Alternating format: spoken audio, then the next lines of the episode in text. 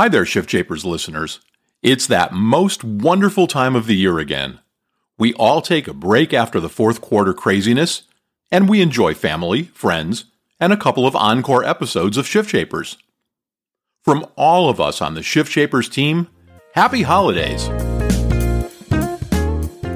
How can consumerism, health, and well being transform your client's culture, lower insurance costs, and provide a richer member experience? We'll find out on part one of this two part episode of Shift Shapers. Change either paralyzes or energizes. The choice is yours. You're listening to the Shift Shapers podcast. You're about to learn firsthand from businesses and entrepreneurs who have successfully shaped the shifts in their industries.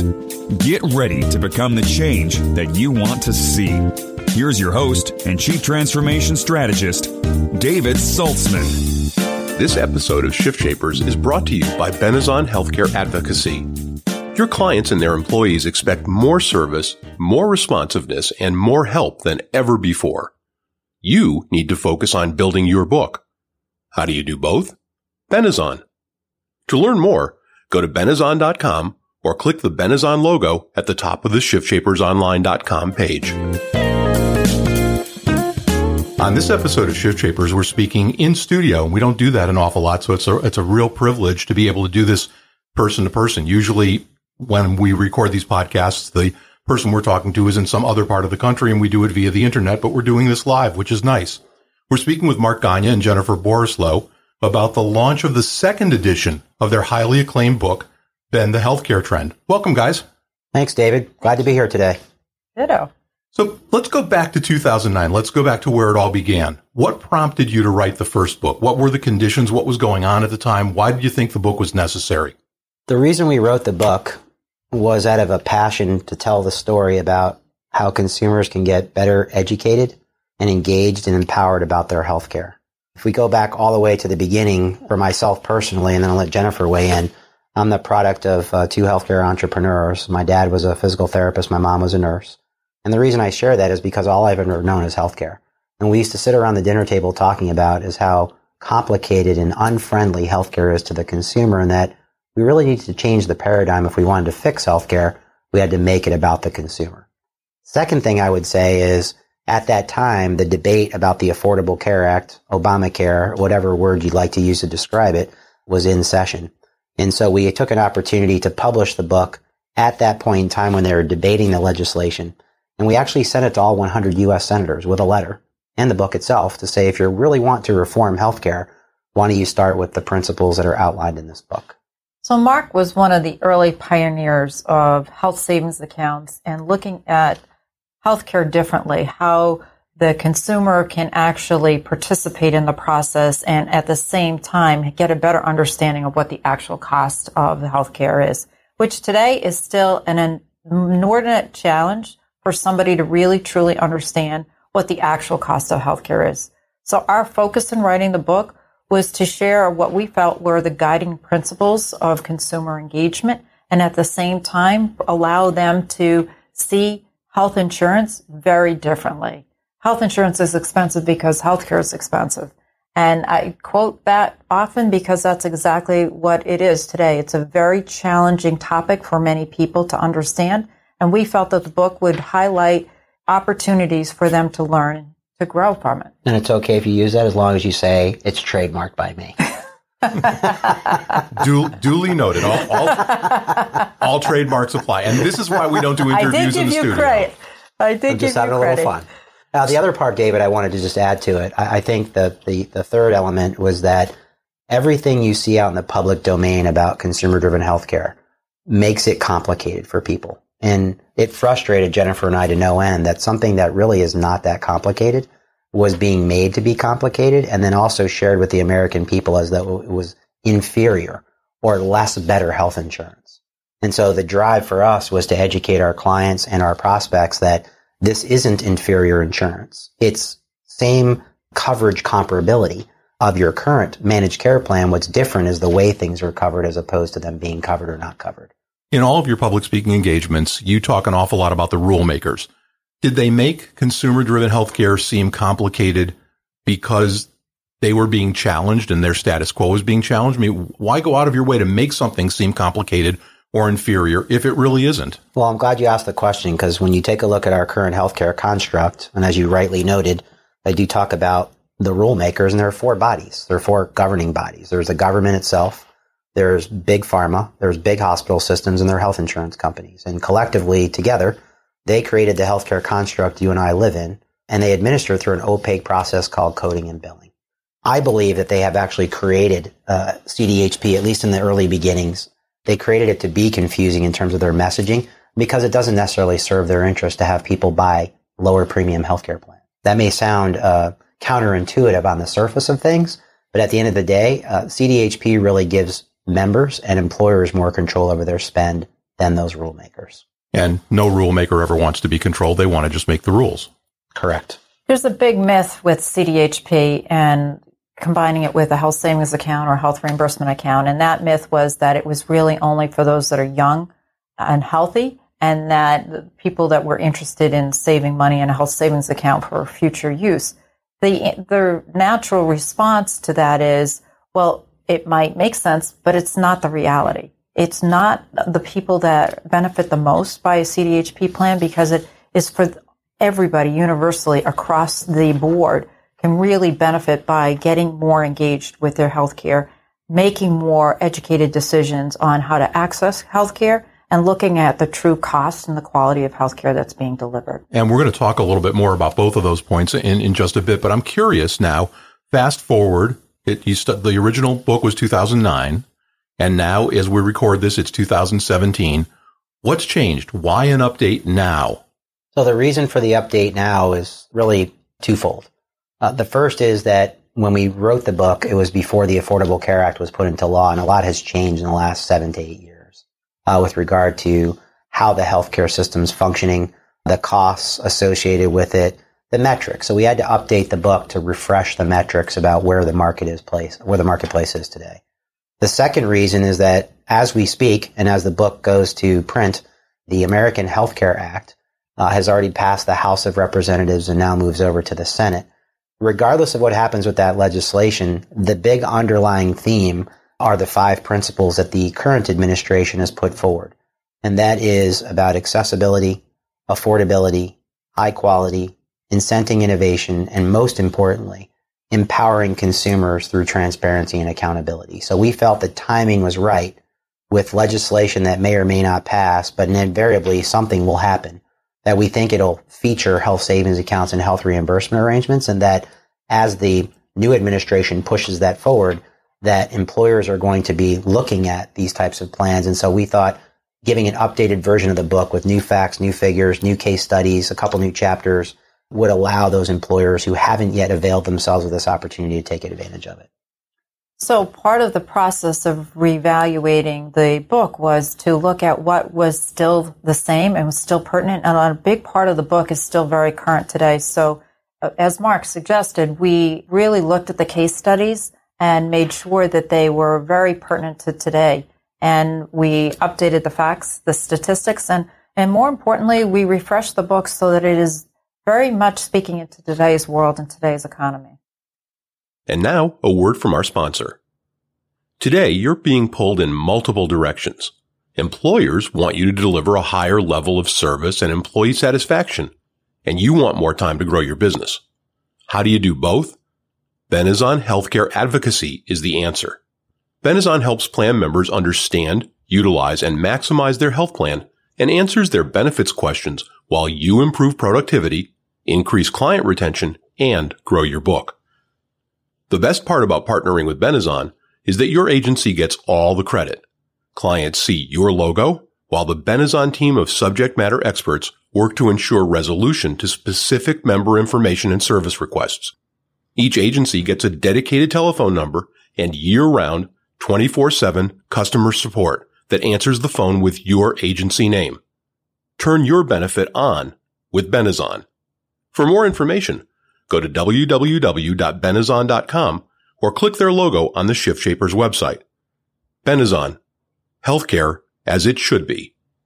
Now, back to our interview. Well, you know, as I read the second edition, the galleys on the second edition, I was taken by how much hadn't changed.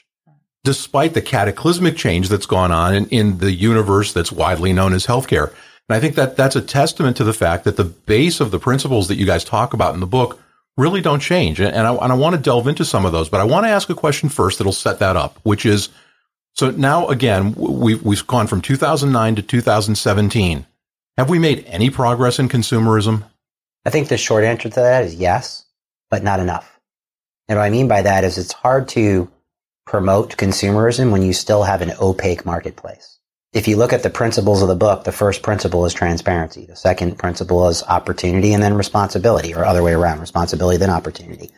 What I would say is that without a transparent environment, it's hard to have people make educated decisions because they can't see what something costs or the quality of that service before they buy it. It happens afterwards. That said, since the publishing of our first book, there have been, there's been a proliferation of discussion about transparency, one, and then two, there's been a number of organizations that have been created that are actually now delivering some form of transparency tool to the marketplace. So I would say we've made some improvement, but not nearly far enough in terms of where we need to go.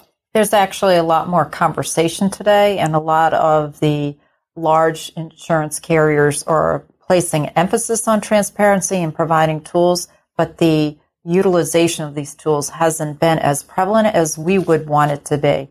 So, what's it going to take to move from conversation to implementation? How can we take it as an industry to the next step? How can we get that engagement that we need in transparency and in having more people act like consumers the same way they do in every other aspect of their universe, except for healthcare, which makes no sense at all? So, eight years ago, when we published the book, there were a few million people in a consumer driven health plan. Today, if memory serves me correctly, there are over 20 million people that own a health savings account. So the short answer to your question is the voice of the consumer is what's going to change this paradigm.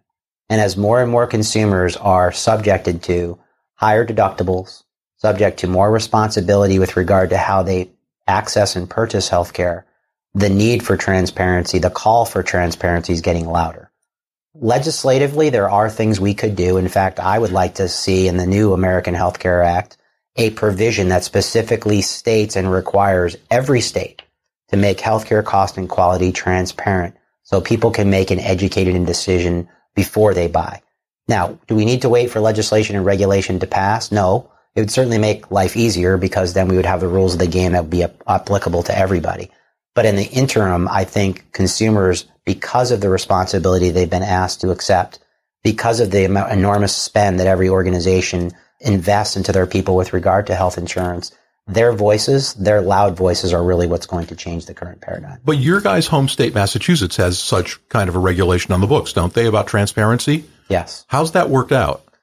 It's great that we passed a law, but the reality is it's the best kept secret in the Commonwealth of Massachusetts. We ask our clients all the time, do you know that there's a law that we actually passed in 2012, by the way, that we're very proud of because we helped author the law, which essentially says exactly what I said a few moments ago that providers, insurers have to provide us with the actual contracted cost of services before we buy them. Now, what's different about what was passed here is we put the onus of that responsibility on the health plan, where we said to the health plan, when a member calls, you have to tell them what the contracted cost of that service is. And then secondarily, you have to tell them what their out of pocket would be on the health plan. So the second thing the law required them to do was they actually had to create an online presence and transparency. So the carriers did that. Check the box, check the box. What they failed to do beyond that, I don't necessarily think it was a failure. I think it was a intentional omission was they failed to promote the fact that we actually have this law, that the people actually have the right and that they have the capabilities, that is the carriers, to administer this law the way in which it was constructed. So most of the individuals in our state that have purchased health insurance or have it through their employer are completely unaware of this law. They are still not looking at the tools that the carriers spent millions of dollars creating, and, and the numbers are completely available, but nobody knows how to access it. And they're doing, as Mark suggested, nothing really to promote it. They just check the box. So is it up to benefit provider, benefit advisors rather, to take that onus and to make sure that their customers understand that that's out there and it's a tool they can take advantage of? Yes, and so I think it's the benefit advisor's responsibility to share that thought process with their clients. But I also think it's incumbent upon the clients themselves and the employees who work for those clients to get engaged. You understand that there are tools and resources out there and they have a responsibility. Most people fail to understand that today's claims are tomorrow's premium. And so part of the whole job of CDHP is to let them know that healthcare doesn't cost $20. It's much more expensive than that.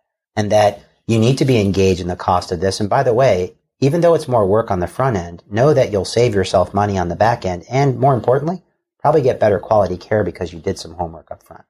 It's really incumbent upon the actual user, the consumer, to start asking questions, to to challenge their physicians on what they the procedures are that they are being asked to undergo, whether it's an MRI, whether duplicating tests that are already happened, whether taking a prescription, whether it's generic or name brand, ask questions. And I think that as a society as a whole, we still feel that the physicians are always right. And really statistics point to the fact that as a consumer, you need to be engaged in the conversation. Do you think that that's going to take a generational shift in order for it to actually sink in? Or do you think that with today's higher personal responsibility amounts and the proliferation of spending accounts where you can save the money or you can spend it and now you're using your own money, not someone else's. Do you think that will happen sooner than a generational shift?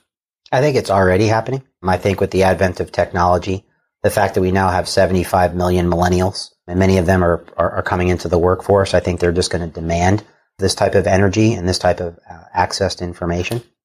I absolutely think that the shift has already started with the way healthcare has been, the cost of inc- increased from an employer level, and they've had to shift to much higher deductibles and introducing the CDHP plans. People are more engaged now of the some of the actual costs. So, unfortunately, with the rise in cost of healthcare, it's actually forcing people to now be more engaged. If I could go back and revisit one thing that Jen said, and I think it's really important, the whole notion of of us living in an environment where it's actually the right thing to do to challenge our physicians.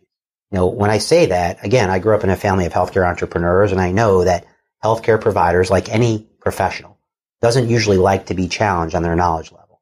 That being said, we all have to remember that doctors are human beings and human beings by definition make mistakes. You've heard me say this before, but what, is, what do they call the guy who graduated last in his medical school? Yeah, doctor. Correct. Doctor. How do you know he's not yours? And so my point is, well, Mark, I love my doctor. Yeah, I didn't say you didn't love your doctor. How do you know on the bell-shaped curve of life that your doctor is not in the bottom 10% or in the median 80%? You want the guy or gal who's in the top to, top 10% of their game, I would think. The question is in our generation, if we look at it generationally, our parents grew up to believe that the doctor was the be all, end all, knows everything because they went to school forever. Well, guess what? We now have technology that shows us that's not the case. In fact, one of the partners we work with, Best Doctors, shows us that 37% of the time people are diagnosed, it's inaccurate.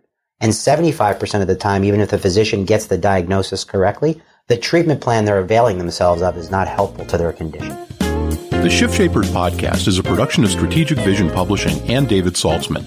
This podcast may not be reproduced in any form, in whole or in part, without the express written permission of the producers. All rights reserved.